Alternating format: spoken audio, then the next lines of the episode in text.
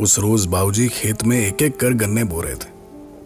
मैंने पूछा उनसे बाबूजी एक गन्ने से क्या होगा?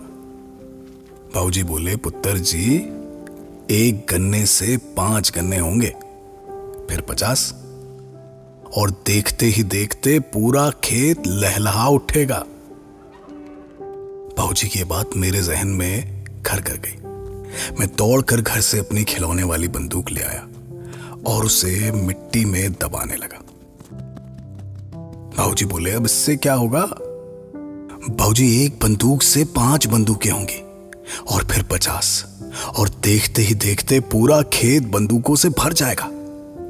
और ये सारी बंदूकें इंकलाब के काम आएँगी। महज पाँच साल का था मैं। और मुझे लगता था कि आज़ादी, इंकलाब, क्रांति बंदूकों से आएगी। लेकिन ज़िंदगी के जो ये चंद साल मैंने जिए हैं, उनमें मैंने जाना कि आज़ादी का इंकलाब का, क्रांति का बंदूकों से कोई लेना देना नहीं है। आज़ादी का पौधा विचारों से पनपता है। हौसले की मिट्टी में पैर पसारता है और बलिदान के रक्त से सींचा जाता है। मेरी कहानी तो सालों से देखते सुनते आए हैं।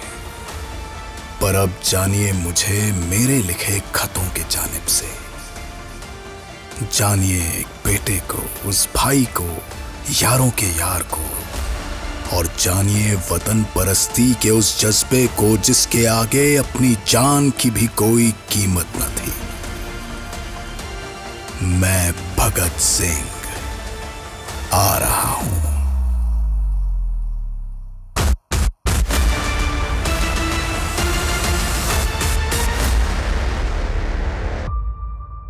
भगत सिंह की jail diary actual letters penned by Shaheed Azam Bhagat Singh Episode streaming on 21st March 2022. Proudly presented by Bhopu Wala.